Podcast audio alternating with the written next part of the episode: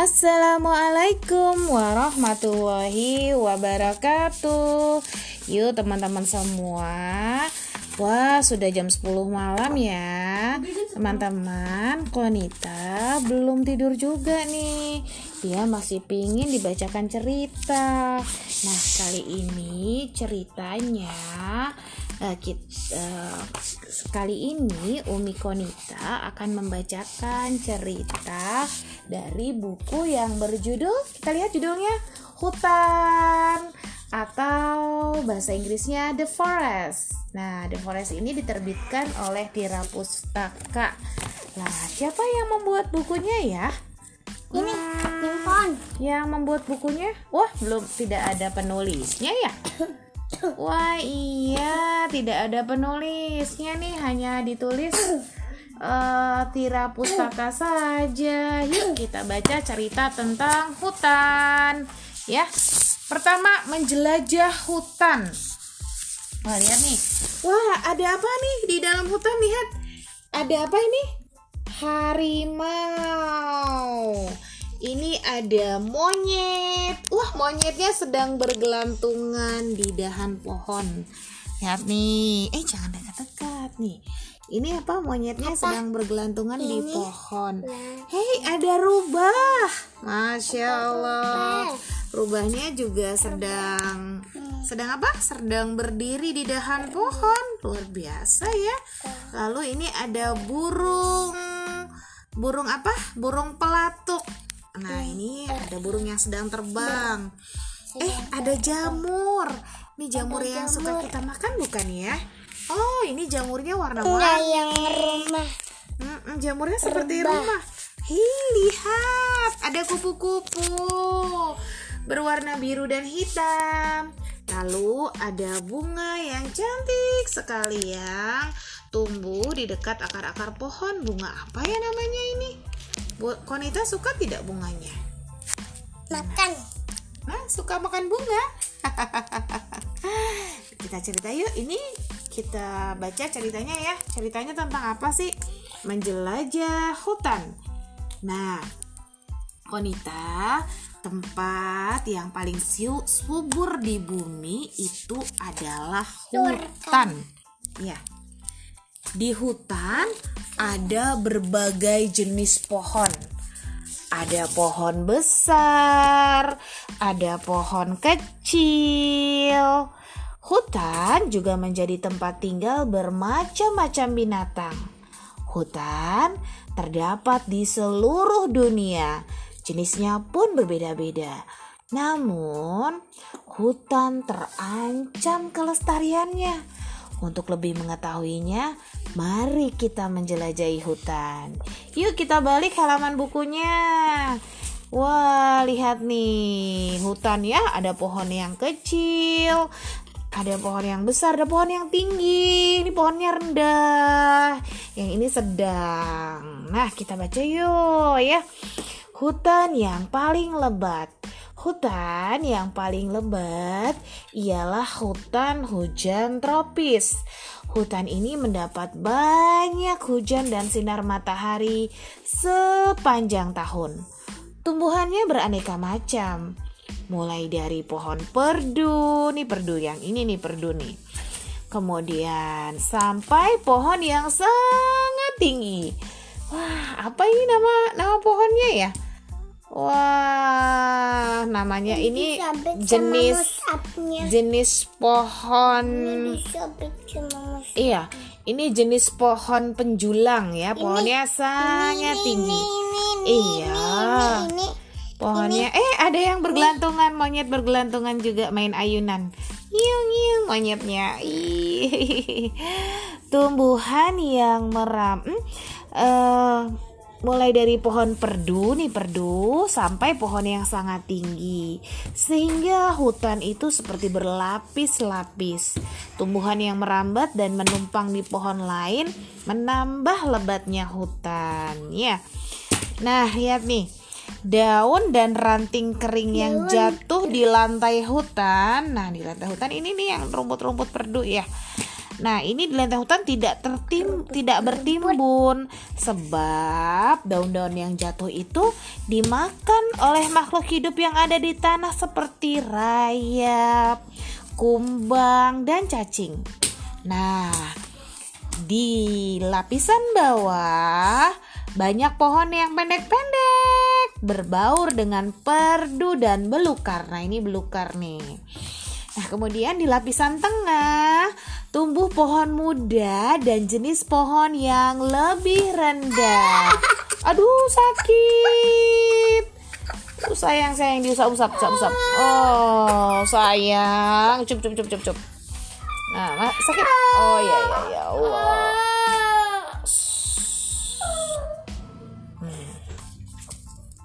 Dah?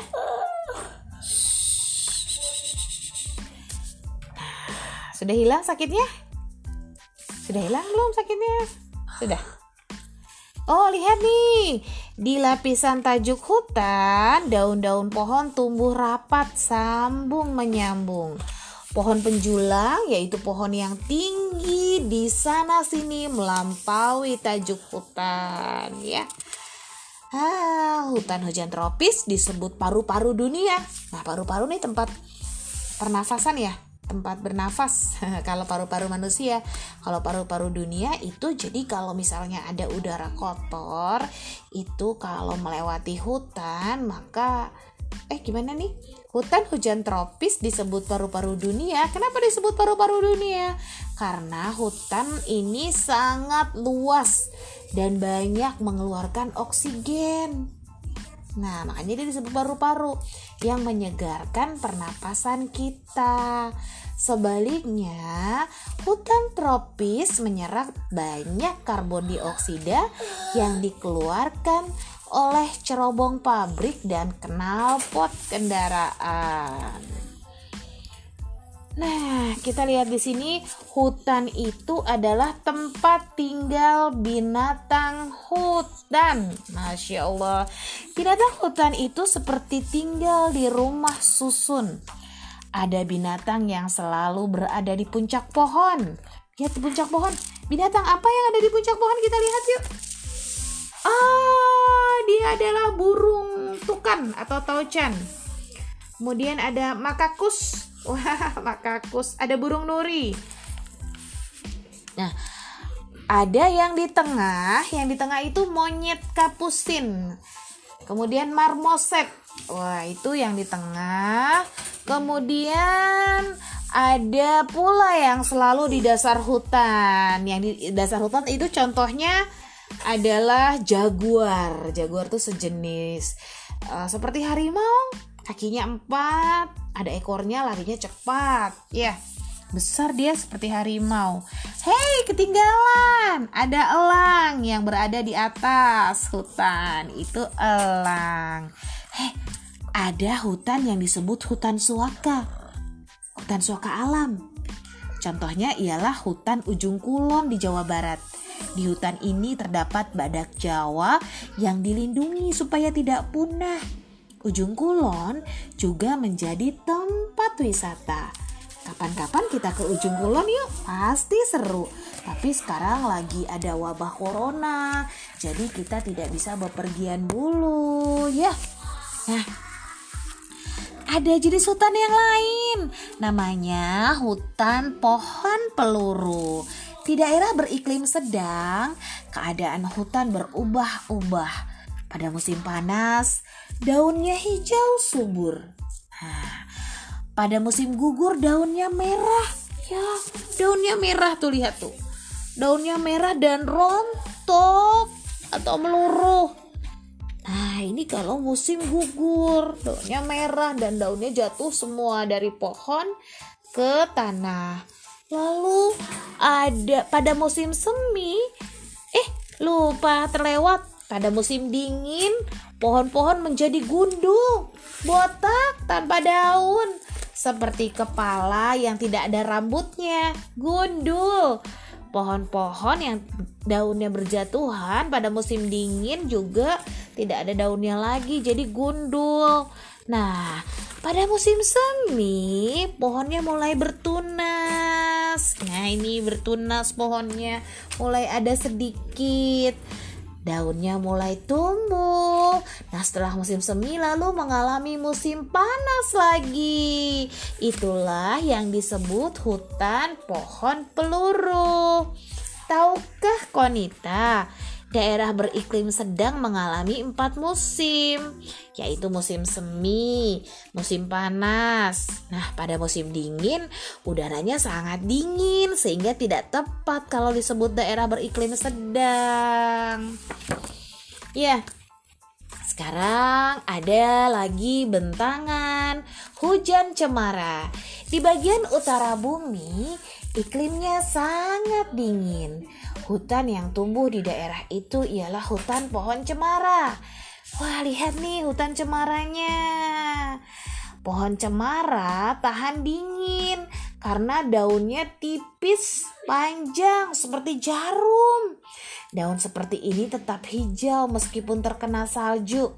Kulit pohonnya yang tebal, nih kulit pohonnya tebal dan buahnya yang bersisik. Nah, ini buahnya nih buahnya bersisik nih Umi suka mengambil buahnya nih kalau jalan-jalan ke puncak eh ke puncak ada di puncak ada di Gunung Salak juga ada pohon seperti ini bagus uh, apa ada buahnya bersisik.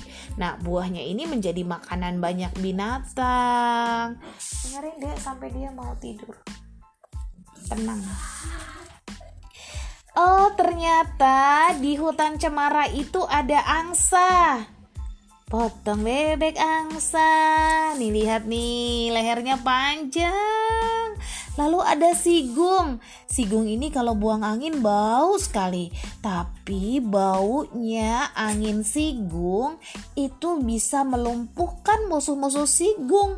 Jadi kentutnya atau gas beracunnya Sigung yang bau itu senjata Sigung untuk melindungi dirinya. Eh, lihat nih, pohon cemara, pohon cemaranya diselimuti salju, tapi daun cemaranya tidak hancur. Nah, bentuk pohon cemara tinggi meruncing sehingga salju tidak bertimbun di dahan pohon, melainkan meluncur jatuh. Oh, begitu ya maksudnya Allah menciptakan pohon cemara yang tinggi meruncing. Jadi kalau ada salju yang menimpanya, dia tidak tidak jatuh, tidak tumbang pohonnya, tapi saljunya turun jatuh ke bawah. Jadi tidak membuat pohonnya tumbang. Masya Allah, ternyata begitu ya. Ha, ini pohonnya runcing seperti atap rumah ya, bentuknya segitiga. Jadi kalau ada salju, saljunya turun. Gitu, jadi tidak memberati pohonnya. Ya. Iya nanti ya. Nah ini, hai wanita, berang-berang membendung sungai dengan ranting-ranting cemara. Nah ini cemara nih ini ranting-rantingnya jatuh nah ranting-rantingnya cemara nah ini ranting-rantingnya nih nah ini namanya berang-berang Halo Konita, aku berang-berang. nah, berang-berang ini senang membuat rumah di sungai. Nah, dia mengambil ranting-ranting cemara dan membuat liang, lubang di dalam gundukan ranting itu lubang masuknya di dalam air dan dari lubang itu liangnya naik menuju bilik yang letaknya di atas air. Oh begitu. Jadi berang-berang itu pandai membuat rumah. Ini cara dia membuat rumah seperti ini. Membuat bendungan di pinggir sungai. Nah, bebek. Angsa. Permisi, dibalik dulu yuk. Bebek sama angsa beda. Beda. Kenapa dibilang eh, tangan Konita menutupi tulisannya. Umi akan membaca tulisannya. Ini tulisannya nih, ya. Oh iya, boleh. Apakah hutan akan tetap ada? Wah, lihat deh. Ini sedang apa ya mereka ya? Aduh, nggak kelihatan begini aja ya. Lihatnya tuh. Nah, Ternyata di hutan itu banyak pohon-pohon yang berbatang besar. Nah, batangnya ini disebut batang kayu atau pohon kayu. Nah, kayunya ini kalau dipotong-potong bisa dipakai untuk bahan membuat lemari, pintu, jendela, meja, kursi. Nah, kalau ini lihat nih, ini orang-orang yang sedang memotong kayu atau tukang kayu. Nah, apakah hutan akan tetap ada? Tapi kalau pohonnya ditebang terus, apakah hutannya tetap ada? Padahal hutan itu banyak fungsinya ya. Untuk tempat tempat tinggal hewan, sebagai paru-paru dunia, paru-paru bumi, menghasilkan oksigen, banyak sekali fungsi hutan. Tapi kalau hutannya dipotong terus, nanti hutannya bisa nggak ada dong, pohonnya habis kan? Kalau pohonnya habis, hutannya tidak ada. Nah, gimana ya? Kalau ditebangin terus-menerus lama-kelamaan hutan akan habis. Tetapi banyak orang sudah berusaha agar hutan tetap lestari. Bagaimana caranya? Hutan tidak boleh ditebang sampai habis. Penebang hutan harus menyisakan banyak pohon supaya hutan dapat tumbuh kembali. Atau kalau hutan dibabat sampai habis, penebang harus menanami tanah yang terbuka dengan bibit baru. Ini dia ditanami pohon baru nih. Kalau di depan rumah Konita ada pohon apa? Ada pohon jambu, pohon rambutan, pohon pisang. Nah, lihat nih. Kita tidak boleh menebang habis pohon-pohon di hutan ya. Tuh, kalau misalnya uh, pohonnya sudah habis, kita harus menanamnya lagi. Bibit pohon untuk penanaman kembali di tanah hutan haruslah bibit unggul. Artinya tumbuhnya cepat dan tidak mudah kena penyakit. Nah, tahu nggak kalian, wanita? Air hujan yang jatuh di gunung ditahan oleh pohon-pohon hutan sehingga tidak membanjiri ke lembah, melainkan meresap ke dalam tanah. Air tanah itu selanjutnya berguna sebagai sumber air bersih. Jadi apa akibatnya kalau hutan dirusak? Maka tidak ada simpanan air bersih di sekitar kita. Wah, ini tukang kayu. Penyanyi tukang kayu yuk. Katakan padaku, hai tukang kayu, bagaimana caranya memotong kayu? Lihat, lihat anakku, beginilah caranya memotong kayu. Katakan padaku, hai tukang kayu, bagaimana caranya membuat kursi? Lihat, lihat anakku, beginilah caranya membuat kursi. Ye, tukang kayu. Motong ya. Ba Katakan padaku, hai tukang kayu, bagaimana caranya memotong kayu?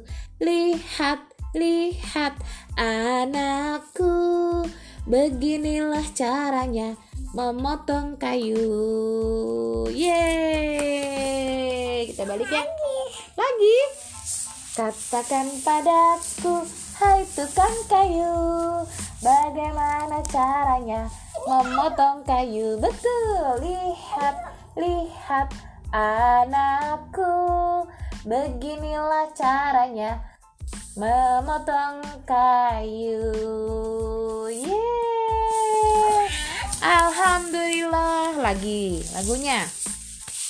Katakan padaku, hai tukang kayu, bagaimana caranya memotong kayu? Ya, lihat, lihat anakku, beginilah caranya memotong kayu.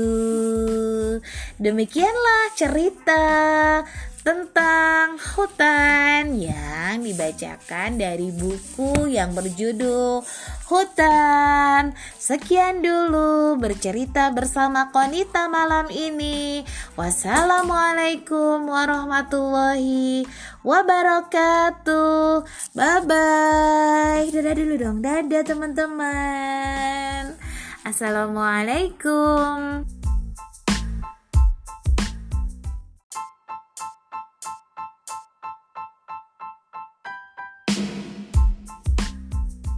Assalamualaikum warahmatullahi wabarakatuh. Yuk teman-teman semua. Wah sudah jam 10 malam ya. Teman-teman Konita belum tidur juga nih. Dia masih pingin dibacakan cerita. Nah kali ini ceritanya uh, kita, uh, Sekali ini Umi Konita akan membacakan cerita Dari buku yang berjudul Kita lihat judulnya Hutan atau bahasa Inggrisnya The Forest. Nah, The Forest ini diterbitkan oleh Tira Pustaka. Nah, siapa yang membuat bukunya ya? Ini Hmm, yang membuat bukunya? Wah, belum tidak ada penulisnya ya? Wah, iya, tidak ada penulisnya nih, hanya ditulis uh, Tira Pustaka saja. Yuk kita baca cerita tentang hutan. Ya, pertama menjelajah hutan. Wah lihat nih, wah ada apa nih di dalam hutan lihat? Ada apa ini? Harimau. Ini ada monyet. Wah monyetnya sedang bergelantungan di dahan pohon. Lihat nih, eh jangan dekat-dekat nih. Ini apa monyetnya sedang bergelantungan di pohon. Hei, ada rubah. Masya Allah. Rubahnya juga sedang sedang apa? Sedang berdiri di dahan pohon. Luar biasa ya. Lalu ini ada burung burung apa? Burung pelatuk. Nah, ini ada burung yang sedang terbang. Eh, ada jamur. Ini jamur yang suka kita makan bukan ya? Oh, ini jamurnya warna-warni. yang rumah. Jamurnya seperti rumah. Hi, lihat, ada kupu-kupu berwarna biru dan hitam. Lalu ada bunga yang cantik sekali yang tumbuh di dekat akar-akar pohon. Bunga apa ya namanya ini? Konita suka tidak bunganya? Makan. Hah, suka makan bunga? kita cerita yuk. Ini kita baca ceritanya ya. Ceritanya tentang apa sih? Menjelajah hutan. Nah, Konita, tempat yang paling siu- subur di bumi itu adalah hutan. Ya. Di hutan ada berbagai jenis pohon.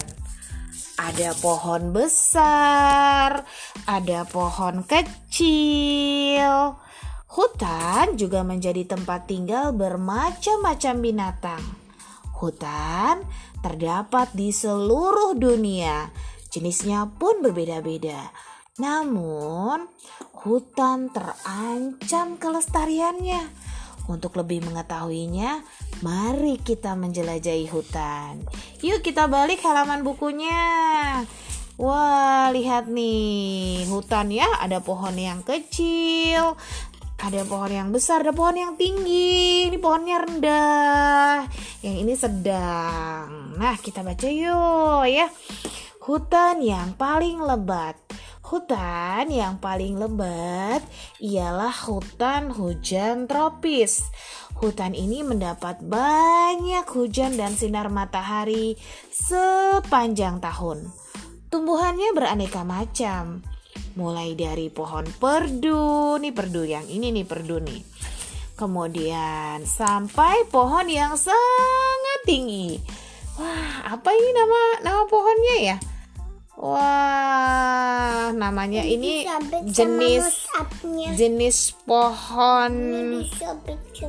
Iya, ini jenis pohon penjulang ya. Pohonnya sangat tinggi. Iya. Ini Pohonnya eh ada yang bergelantungan, monyet bergelantungan juga main ayunan.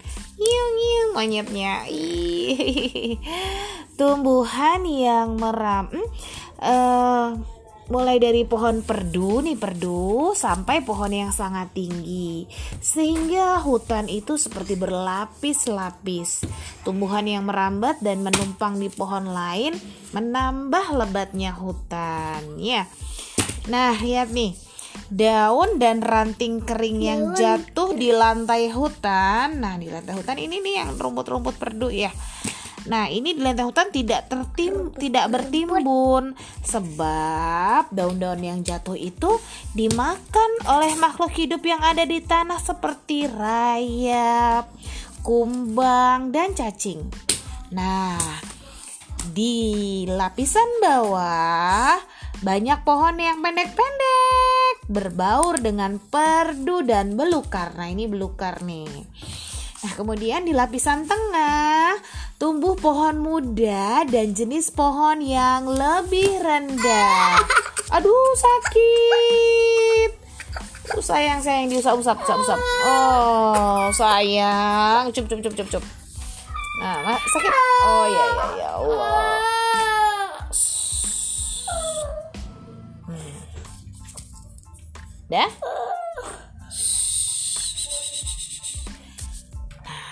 Sudah hilang sakitnya? Sudah hilang belum sakitnya? Sudah. Oh, lihat nih. Di lapisan tajuk hutan, daun-daun pohon tumbuh rapat sambung menyambung. Pohon penjulang yaitu pohon yang tinggi di sana sini melampaui tajuk hutan ya. Ah, hutan hujan tropis disebut paru-paru dunia. Nah, paru-paru nih tempat pernafasan ya tempat bernafas. Kalau paru-paru manusia kalau paru-paru dunia itu jadi kalau misalnya ada udara kotor itu kalau melewati hutan maka eh gimana nih? Hutan hujan tropis disebut paru-paru dunia. Kenapa disebut paru-paru dunia? Karena hutan ini sangat luas dan banyak mengeluarkan oksigen Nah, makanya dia disebut paru-paru yang menyegarkan pernapasan kita. Sebaliknya, hutan tropis menyerap banyak karbon dioksida yang dikeluarkan oleh cerobong pabrik dan knalpot kendaraan. Nah, kita lihat di sini hutan itu adalah tempat tinggal binatang hutan. Masya Allah, binatang hutan itu seperti tinggal di rumah susun. Ada binatang yang selalu berada di puncak pohon. Lihat di puncak pohon. Binatang apa yang ada di puncak pohon? Kita lihat yuk. Ah, dia adalah burung tukan atau taucan. Kemudian ada makakus Wah, makakus. Ada burung nuri. Nah, ada yang di tengah, yang di tengah itu monyet kapusin. Kemudian marmoset. Wah, itu yang di tengah. Kemudian ada pula yang selalu di dasar hutan. Yang di dasar hutan itu contohnya adalah jaguar. Jaguar itu sejenis uh, seperti harimau, kakinya empat, ada ekornya larinya cepat. Ya besar dia seperti harimau. Hei ketinggalan. Ada elang yang berada di atas hutan. Itu elang. Hei ada hutan yang disebut hutan suaka. Hutan suaka alam. Contohnya ialah hutan ujung kulon di Jawa Barat. Di hutan ini terdapat badak Jawa yang dilindungi supaya tidak punah Ujung Kulon juga menjadi tempat wisata. Kapan-kapan kita ke Ujung Kulon yuk, pasti seru. Tapi sekarang lagi ada wabah corona, jadi kita tidak bisa bepergian dulu ya. Nah, ada jenis hutan yang lain, namanya hutan pohon peluru. Di daerah beriklim sedang, keadaan hutan berubah-ubah. Pada musim panas, daunnya hijau subur. Pada musim gugur daunnya merah. Ya, daunnya merah tuh lihat tuh. Daunnya merah dan rontok atau meluruh. Nah, ini kalau musim gugur, daunnya merah dan daunnya jatuh semua dari pohon ke tanah. Lalu ada pada musim semi, eh lupa terlewat. Pada musim dingin, pohon-pohon menjadi gundul, botak tanpa daun, seperti kepala yang tidak ada rambutnya, gundul. Pohon-pohon yang daunnya berjatuhan pada musim dingin juga tidak ada daunnya lagi, jadi gundul. Nah, pada musim semi, pohonnya mulai bertunas. Nah, ini bertunas pohonnya, mulai ada sedikit daunnya mulai tumbuh. Nah, setelah musim semi lalu mengalami musim panas lagi. Itulah yang disebut hutan pohon peluru. Tahukah Konita? Daerah beriklim sedang mengalami empat musim, yaitu musim semi, musim panas. Nah, pada musim dingin, udaranya sangat dingin sehingga tidak tepat kalau disebut daerah beriklim sedang. Ya, sekarang ada lagi bentangan hujan cemara. Di bagian utara bumi, iklimnya sangat dingin. Hutan yang tumbuh di daerah itu ialah hutan pohon cemara. Wah, lihat nih hutan cemaranya. Pohon cemara tahan dingin karena daunnya tipis, panjang seperti jarum. Daun seperti ini tetap hijau meskipun terkena salju. Kulit pohonnya yang tebal, nih kulit pohonnya tebal. Dan buahnya yang bersisik. Nah, ini buahnya nih. Buahnya bersisik nih Umi suka mengambil buahnya nih kalau jalan-jalan ke puncak. Eh ke puncak ada di puncak ada. Di Gunung Salak juga ada pohon seperti ini bagus. Uh, apa ada buahnya bersisik. Nah buahnya ini menjadi makanan banyak binatang. Dengerin deh sampai dia mau tidur. Tenang. Oh, ternyata di hutan cemara itu ada angsa. Potong bebek angsa. Nih lihat nih, lehernya panjang. Lalu ada sigung. Sigung ini kalau buang angin bau sekali. Tapi baunya angin sigung itu bisa melumpuhkan musuh-musuh sigung. Jadi kentutnya atau gas beracunnya Sigung yang bau itu senjata Sigung untuk melindungi dirinya.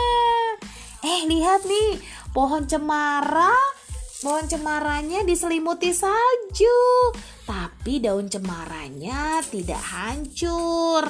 Nah, bentuk pohon cemara tinggi meruncing sehingga salju tidak bertimbun di dahan pohon, melainkan meluncur jatuh. Oh, begitu ya maksudnya Allah menciptakan pohon cemara yang tinggi meruncing. Jadi kalau ada salju yang menimpanya, dia tidak tidak jatuh, tidak tumbang pohonnya, tapi saljunya turun jatuh ke bawah. Jadi tidak membuat pohonnya tumbang. Masya Allah, ternyata begitu ya. Jadi pohonnya runcing seperti atap rumah ya, bentuknya segitiga. Jadi kalau ada salju, saljunya turun. Gitu, jadi tidak memberati pohonnya. Ya. Iya nanti ya. Nah ini, hai wanita, berang-berang membendung sungai dengan ranting-ranting cemara. Nah ini cemara nih. Ini ranting-rantingnya jatuh. Nah ranting-rantingnya cemara. Nah ini ranting-rantingnya nih. Nah ini namanya berang-berang. Halo Konita, aku berang-berang. nah berang-berang ini senang membuat rumah di sungai. Nah dia mengambil ranting-ranting cemara dan membuat liang lubang di dalam gundukan ranting itu. Lubang masuknya di dalam air dan dari lubang itu liangnya naik menuju bilik yang letaknya di atas air. Oh begitu. Jadi berang-berang itu pandai membuat rumah. Ini cara dia membuat rumah seperti ini. Membuat bendungan di pinggir sungai Ada bebek. angsa. Permisi, dibalik dulu yuk. Bebek sama angsa beda. Beda. Kenapa? Eh, tangan Konita menutupi tulisannya. Umi akan membaca tulisannya. Ini tulisannya nih, ya. Oh iya, boleh. Apakah hutan akan tetap ada? Wah, lihat deh. Ini sedang apa ya mereka ya? Aduh, nggak kelihatan begini aja ya. Lihatnya tuh. Nah, ternyata di hutan itu banyak pohon-pohon yang berbatang besar. Nah, batangnya ini disebut batang kayu atau pohon kayu. Nah, kayunya ini kalau dipotong-potong bisa dipakai untuk bahan membuat lemari, pintu, jendela, meja, kursi. Nah, kalau ini lihat nih, ini orang-orang yang sedang memotong kayu atau tukang kayu. Nah, apakah hutan akan tetap ada? Tapi kalau pohonnya ditebang terus, apakah hutannya tetap ada?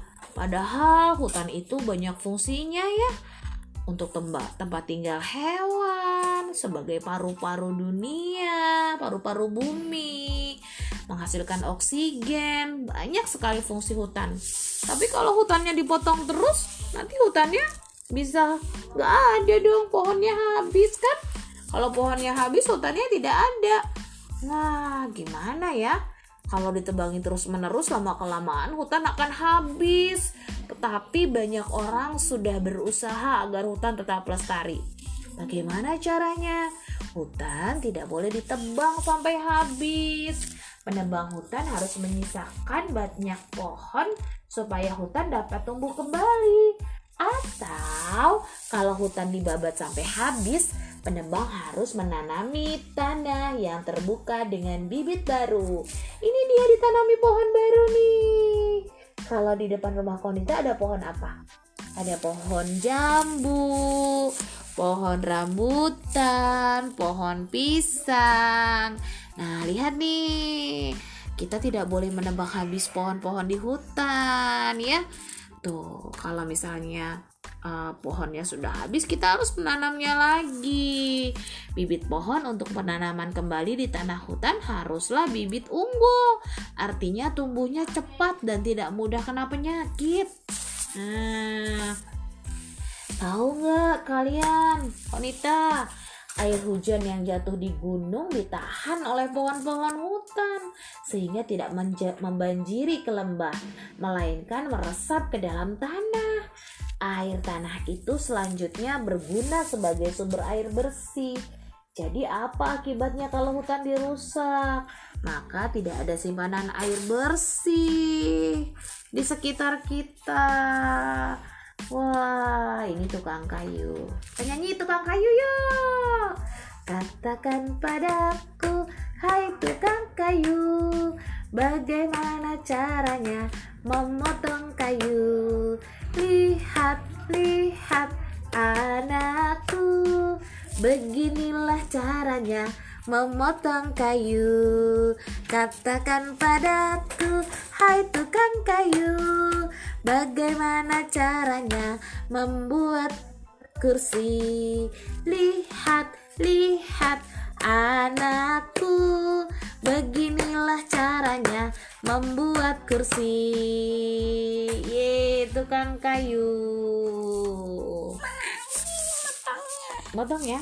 Ba Katakan padaku, hai tukang kayu, bagaimana caranya memotong kayu?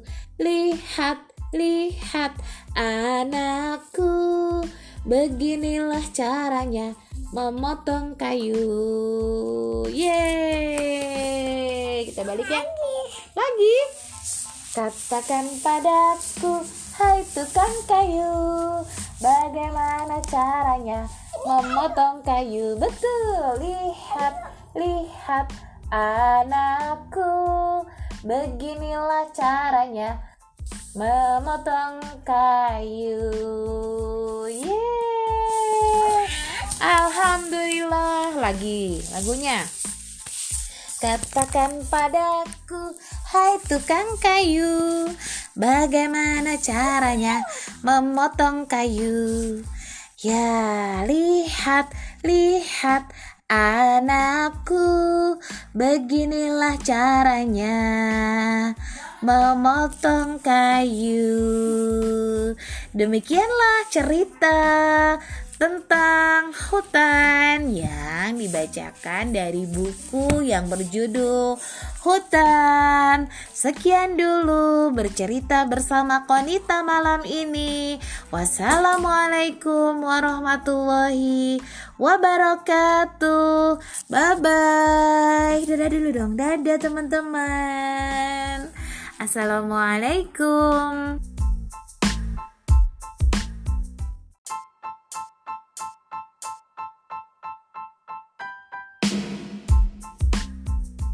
Assalamualaikum warahmatullahi wabarakatuh. Yuk teman-teman semua. Wah sudah jam 10 malam ya. Teman-teman Konita belum tidur juga nih. Dia masih pingin dibacakan cerita. Nah kali ini ceritanya uh, kita, uh, Kali ini Umi Konita akan membacakan cerita dari buku yang berjudul Kita lihat judulnya Hutan atau bahasa Inggrisnya The Forest Nah, The Forest ini diterbitkan oleh Tira Pustaka. Nah, siapa yang membuat bukunya ya? Ini Nippon. Yang membuat bukunya? Wah, belum tidak ada penulisnya ya? Wah, iya, tidak ada penulisnya nih, hanya ditulis uh, Tira Pustaka saja. Yuk kita baca cerita tentang hutan. Ya. Pertama, menjelajah hutan. Wah, lihat nih. Wah, ada apa nih di dalam hutan? Lihat. Ada apa ini? Harimau.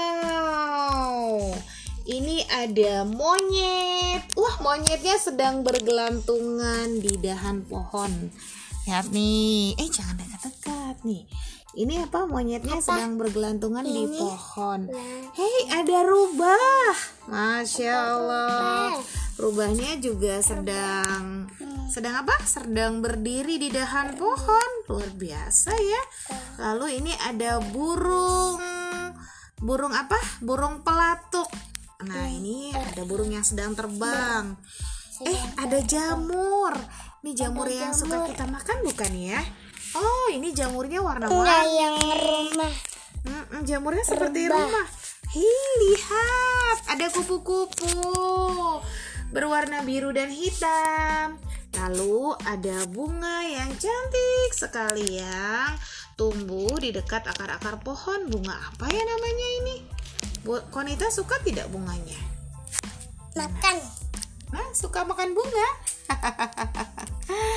kita cerita yuk. Ini kita baca ceritanya ya. Ceritanya tentang apa sih? Menjelajah hutan. Nah, Konita, tempat yang paling siu- subur di bumi itu adalah hutan. Ya. Di hutan ada berbagai jenis pohon. Ada pohon besar, ada pohon kecil. Hutan juga menjadi tempat tinggal bermacam-macam binatang. Hutan terdapat di seluruh dunia, jenisnya pun berbeda-beda. Namun, hutan terancam kelestariannya. Untuk lebih mengetahuinya, mari kita menjelajahi hutan. Yuk kita balik halaman bukunya. Wah, lihat nih, hutan ya, ada pohon yang kecil, ada pohon yang besar, ada pohon yang tinggi. Ini pohonnya rendah, yang ini sedang. Nah, kita baca yuk ya. Hutan yang paling lebat. Hutan yang paling lebat ialah hutan hujan tropis. Hutan ini mendapat banyak hujan dan sinar matahari sepanjang tahun. Tumbuhannya beraneka macam, mulai dari pohon perdu, nih perdu yang ini nih perdu nih. Kemudian sampai pohon yang sangat tinggi. Wah, apa ini nama nama pohonnya ya? Wah, namanya ini sama jenis jenis pohon mus- Iya, ini jenis pohon penjulang ya. Pohonnya sangat tinggi. Ini, ini, Iya. ini, ini. Pohonnya eh ada yang bergelantungan, monyet bergelantungan juga main ayunan. Nyung nyung monyetnya. Ih. Tumbuhan yang meram hmm, eh, mulai dari pohon perdu nih perdu sampai pohon yang sangat tinggi. Sehingga hutan itu seperti berlapis-lapis. Tumbuhan yang merambat dan menumpang di pohon lain menambah lebatnya hutan ya. Nah lihat nih.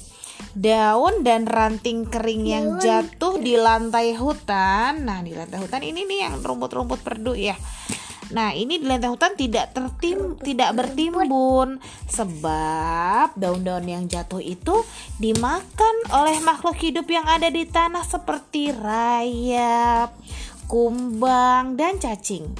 Nah, di lapisan bawah banyak pohon yang pendek-pendek berbaur dengan perdu dan belukar. Nah, ini belukar nih. Nah, kemudian di lapisan tengah tumbuh pohon muda dan jenis pohon yang lebih rendah. Aduh, sakit. Oh, sayang, sayang diusap-usap, usap-usap. Oh, sayang. Cup, cup, cup, cup, cup. Nah, sakit. Oh, ya, ya, ya Allah. Hmm. Dah?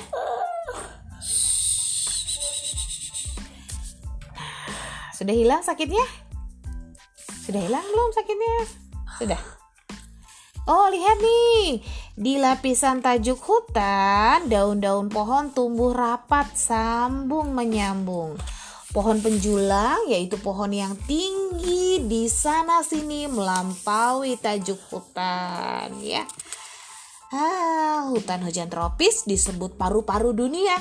Nah, paru-paru nih tempat pernafasan ya tempat bernafas. Kalau paru-paru manusia kalau paru-paru dunia itu jadi kalau misalnya ada udara kotor itu kalau melewati hutan maka eh gimana nih? Hutan hujan tropis disebut paru-paru dunia. Kenapa disebut paru-paru dunia? Karena hutan ini sangat luas dan banyak mengeluarkan oksigen Nah, makanya dia disebut paru-paru yang menyegarkan pernapasan kita. Sebaliknya, hutan tropis menyerap banyak karbon dioksida yang dikeluarkan oleh cerobong pabrik dan knalpot kendaraan. Nah, kita lihat di sini hutan itu adalah tempat tinggal binatang hutan. Masya Allah, binatang hutan itu seperti tinggal di rumah susun. Ada binatang yang selalu berada di puncak pohon. Lihat di puncak pohon. Binatang apa yang ada di puncak pohon? Kita lihat yuk. Ah, dia adalah burung tukan atau taucan. Kemudian ada makakus. Wah, makakus. Ada burung nuri. Nah, ada yang di tengah, yang di tengah itu monyet kapusin. Kemudian marmoset. Wah, itu yang di tengah. Kemudian ada pula yang selalu di dasar hutan. Yang di dasar hutan itu contohnya adalah jaguar. Jaguar tuh sejenis eh, seperti harimau, kakinya empat, ada ekornya, larinya cepat. Ya, besar dia seperti harimau. Hei, ketinggalan. Ada elang yang berada di atas hutan. Itu elang. Hei, ada hutan yang disebut hutan suaka. Hutan suaka alam. Contohnya ialah hutan Ujung Kulon di Jawa Barat. Di hutan ini terdapat badak Jawa yang dilindungi supaya tidak punah. Ujung Kulon juga menjadi tempat wisata. Kapan-kapan kita ke Ujung Kulon yuk, pasti seru. Tapi sekarang lagi ada wabah corona, jadi kita tidak bisa bepergian dulu ya. Nah, ada jenis hutan yang lain. Namanya hutan pohon peluru. Di daerah beriklim sedang, keadaan hutan berubah-ubah. Pada musim panas, daunnya hijau subur. Nah, pada musim gugur daunnya merah. Ya, daunnya merah tuh lihat tuh. Daunnya merah dan rontok atau meluruh. Nah, ini kalau musim gugur, daunnya merah dan daunnya jatuh semua dari pohon ke tanah. Lalu ada pada musim semi, eh lupa terlewat. Pada musim dingin, pohon-pohon menjadi gundul, botak tanpa daun, seperti kepala yang tidak ada rambutnya, gundul. Pohon-pohon yang daunnya berjatuhan pada musim dingin juga tidak ada daunnya lagi, jadi gundul. Nah, pada musim semi, pohonnya mulai bertunas. Nah, ini bertunas pohonnya, mulai ada sedikit daunnya mulai tumbuh.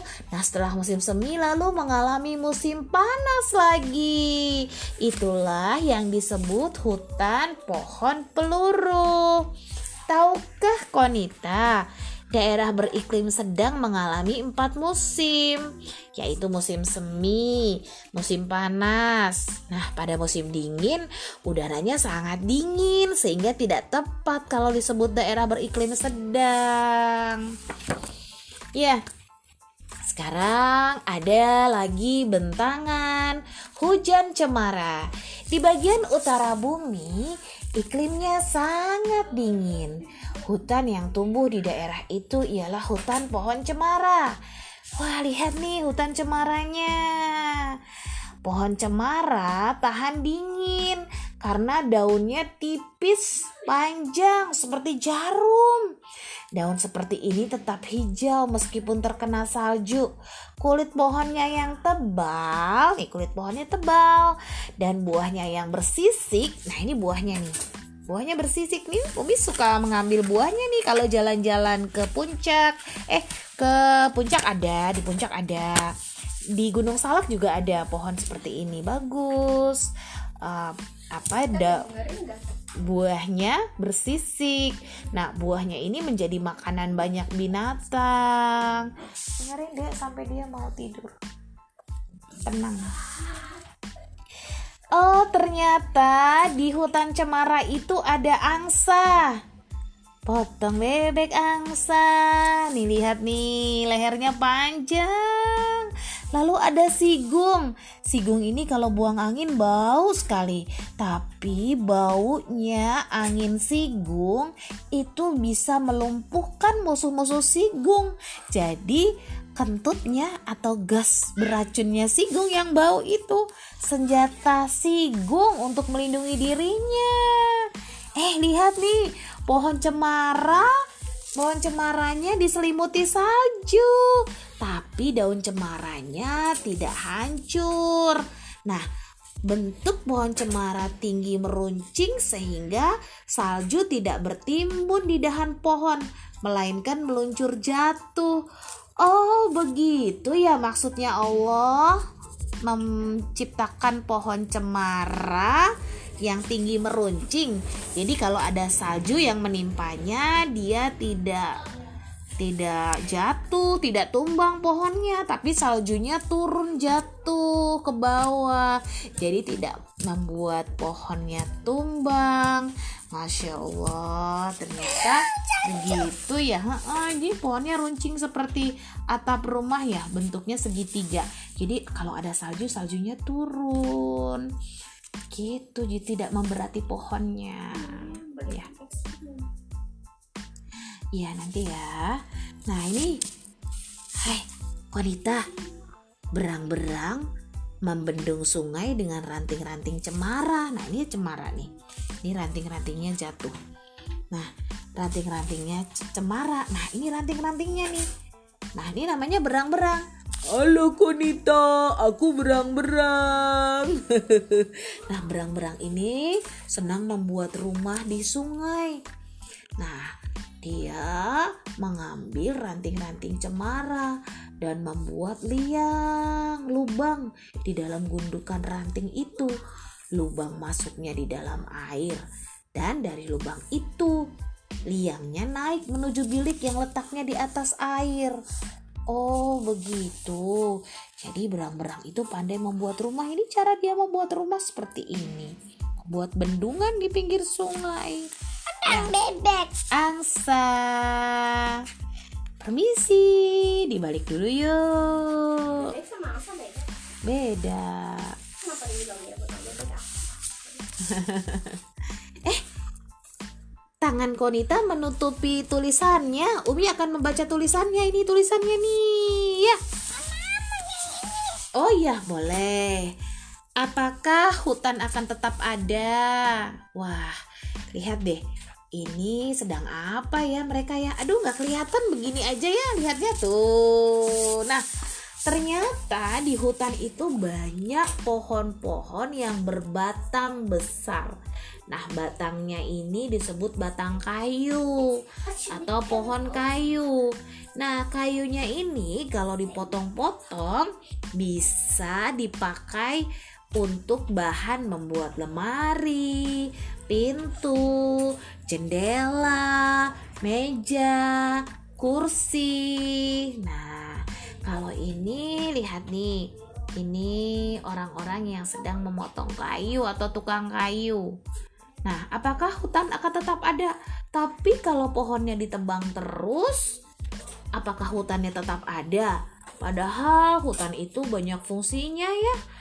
Untuk tempat tempat tinggal hewan, sebagai paru-paru dunia, paru-paru bumi, menghasilkan oksigen, banyak sekali fungsi hutan. Tapi kalau hutannya dipotong terus, nanti hutannya bisa nggak ada dong, pohonnya habis kan? Kalau pohonnya habis, hutannya tidak ada.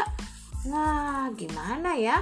Kalau ditebangi terus-menerus lama-kelamaan hutan akan habis. Tetapi banyak orang sudah berusaha agar hutan tetap lestari. Bagaimana caranya?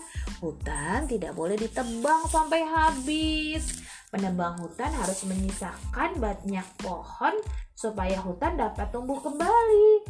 Atau kalau hutan dibabat sampai habis, penebang harus menanami tanah yang terbuka dengan bibit baru.